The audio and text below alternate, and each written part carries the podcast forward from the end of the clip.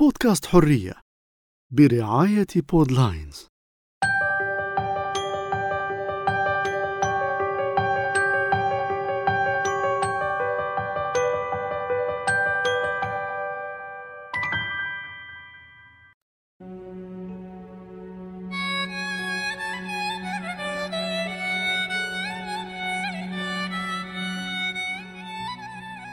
أنا خديجة لورجان وسلامي إلى كل أم أنجبت أو ربت. سلامي إلى كل زوجة تشتهي آلام الأمومة ومتاعبها. إلى كل من صبرت ونالت وما زالت صابرة تنتظر واقفة خبر نبضات قلب جديد داخلها. اليوم في بودكاست حرية حلقتنا بعنوان المال والبنون زينة الحياة الدنيا.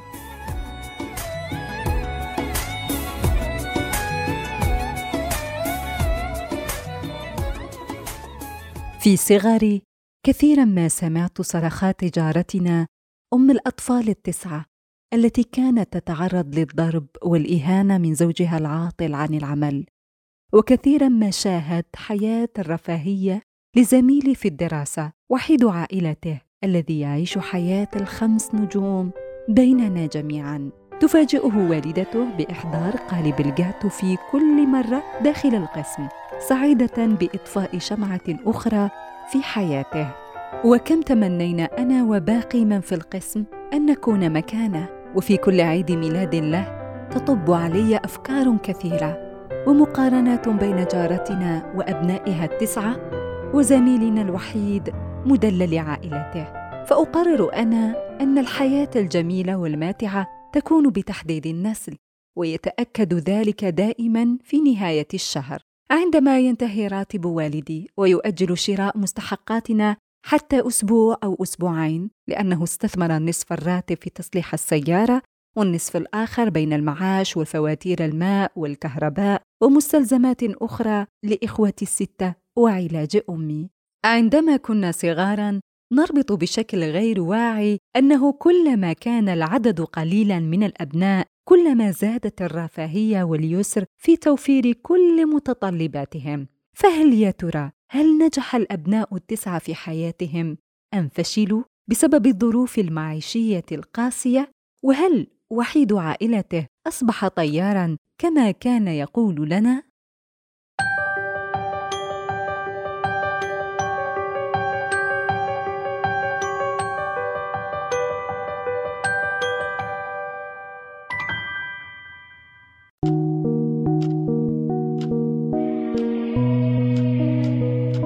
بعد أكثر من عشرين عاماً كبرت في نفس الحي.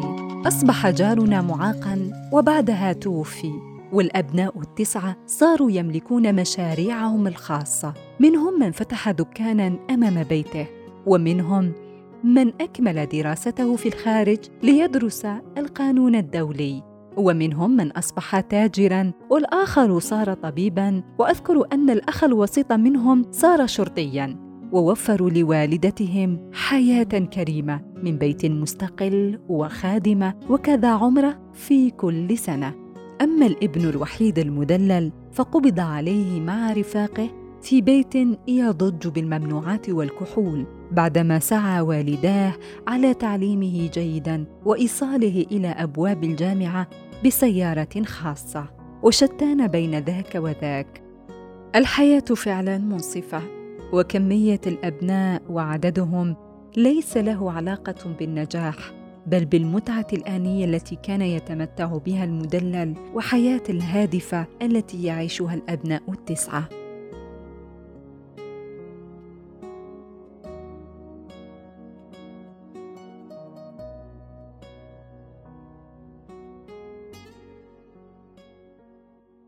بعدما تطور مفهوم الحريات بشكل أوسع في العالم. أضافت الحركة النسوية في العشرين عاماً الماضية الحرية الإنجابية التي أصابها تشويه متعمد في مصر عن حقيقته المجردة والبسيطة التي تقول من الإنساني أن يكون كل حمل هو حمل مرغوب فيه وأن من يحدد هذا هو المرأة ذاتها. بالمقابل هناك العديد من الدول الغربية التي أوصت بسياسة تحديد النسل في مجتمعاتها وروجت للفكرة حتى وصلت للمجتمعات العربية التي تقتدي بوصية الرسول صلى الله عليه وسلم تكاثروا فإني مباه بكم الأمم يوم القيامة. طال إرسال هذه السياسات في الوطن العربي إلى حرية أخرى بمجتمعات جديدة كمجتمع الميم الذين لا يمكنهم التكاثر والإنجاب. فيا ترى ماذا يريد الغرب من العرب بسياسة تحديد النسل ومجتمعات الميم؟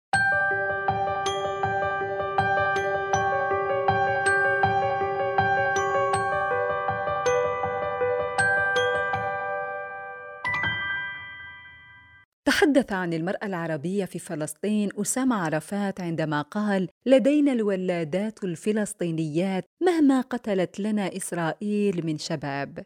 بينما نرى في المقابل القارة العجوز تحاول جذب الثروة الشبابية العربية للاستقرار فيها والاستثمار في قدراتهم، بعيداً عن الخطة العالمية لمحاولة الحد من المسلمين تحت غطاء أو ما يسمى الحرية الإنجابية، هناك سؤال مثير يتغلغل في أروقة عقل المقبلين عن الزواج أو المتزوجين حديثاً، ترى لماذا ننجب؟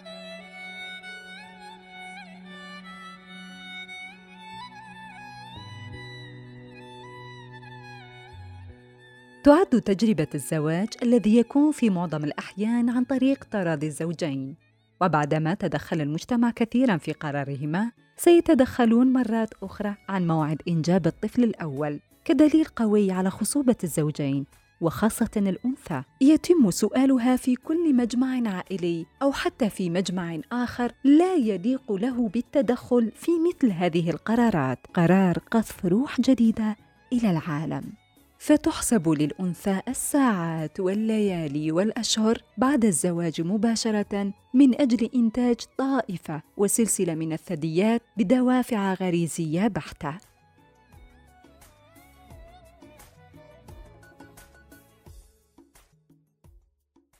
منذ المجتمعات الرعوية والزراعية وصولا إلى المجتمعاتنا الحديثة لم ينفصل الإنجاب عن الضرورة التي شكلته تاريخيا وأعطته قيمته. ولا شك في أن غريزة الحياة ما زالت تاويه في هذا الفعل وأقصد الوظيفة الطبيعية في حفظ النوع واستمرار البقاء. لكن هذه الغريزة لا بد لها من أن ترتقي مع ارتقاء الوعي الإنساني ومن المسيء أن يتنافى هذا الفعل بما معناه الحياة.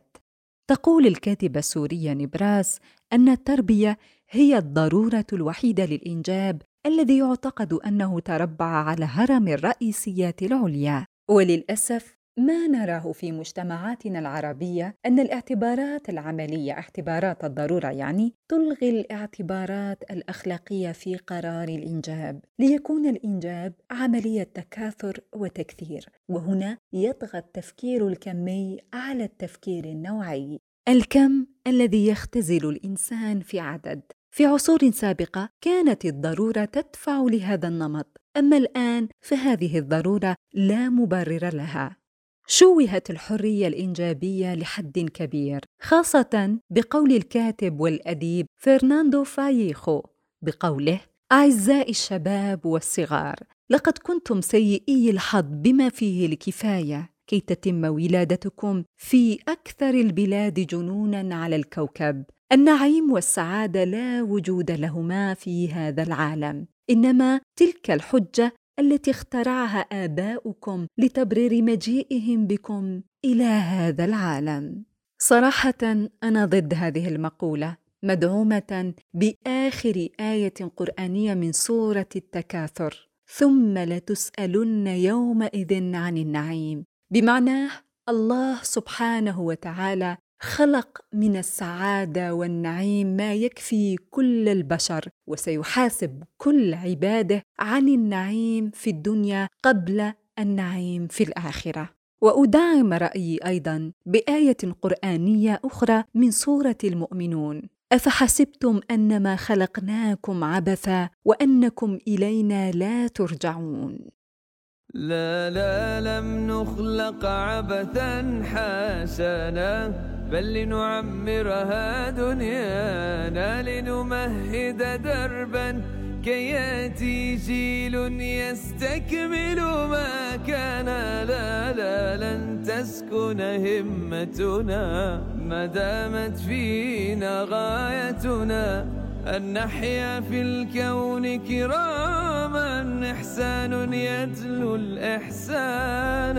لم نخلق عبثا لا حاشانا.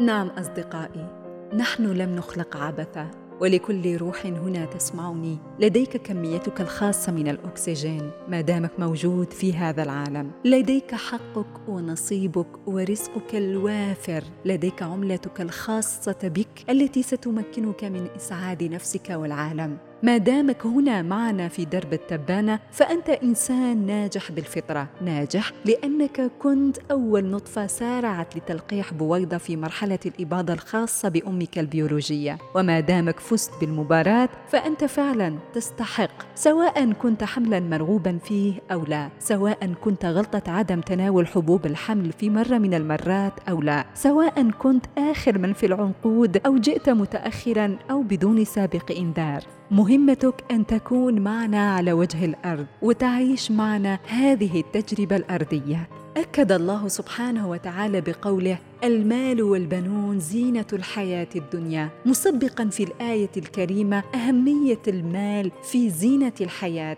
أما البنون فهم الحياة وعنصر البقاء. شعورك أنت كأم هو شعور الأمومة. فعلا ليس له وصف. أنك تنتجين أعضاء أخرى صغيرة مشابهة لأعضاء جسمك ودورة حياة أخرى غير دورتك. قلب كبد يدين. عقل وعينين كلهم داخل أعشائك. وهذا لوحده عبارة عن معجزة. وشعورك أنت كأب هو شعور مختلف تماما. شعور الأبوة المليء بروح الفخر والإنجاز والمسؤولية. هذه المشاعر فعلا لا تشترى.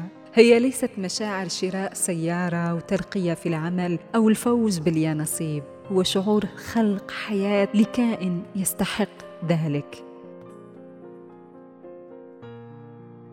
أخيرا هناك فرق شاسع وواسع بين التربية والرعاية والحماية. والهدف الحقيقي والمورد الفعال في الإنجاب هو فعلا التربية. الخالة كلثوم أم الأطفال التسعة لم توفر لهم الرعاية الكافية من مأكل ومشرب ولكنها ربتهم. أحسن تربية وجعلت منهم أبطالا. كذلك ولادات فلسطين لا يمكنهن توفير الحماية الكافية لأطفالهن أمام قنابل العدو لكنهن يربونهم أحسن تربية يربونهم على حب القضية والوطن. وعكس ذلك وحيد عائلته الذي توفرت له الحماية والرعاية لكن للأسف لم توفر له التربية وهي القيمة الحقيقية للإنسان. ولا ننسى أنه في خضم النمو السكاني الهائل الذي تتعرض له الكرة الأرضية إلا أن هناك العديد من المتزوجين والمتزوجات يعانون من العقم ويلجؤون إلى عمليات جراحية باهظة الثمن. يؤثر العقم على ملايين الأشخاص الذين هم في سن الإنجاب في شتى أنحاء العالم وتشير التقديرات إلى وجود عدد يتراوح بين 48 مليون زوج و186 مليون فرد في العالم ممن يتعايشون مع مشكلة العقم.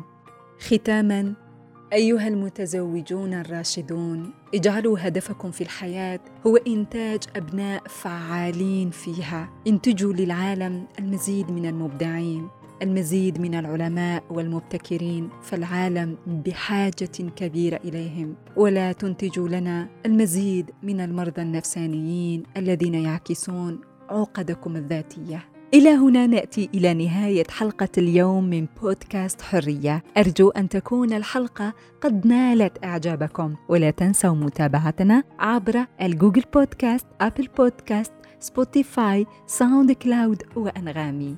ودمتم أحرارا.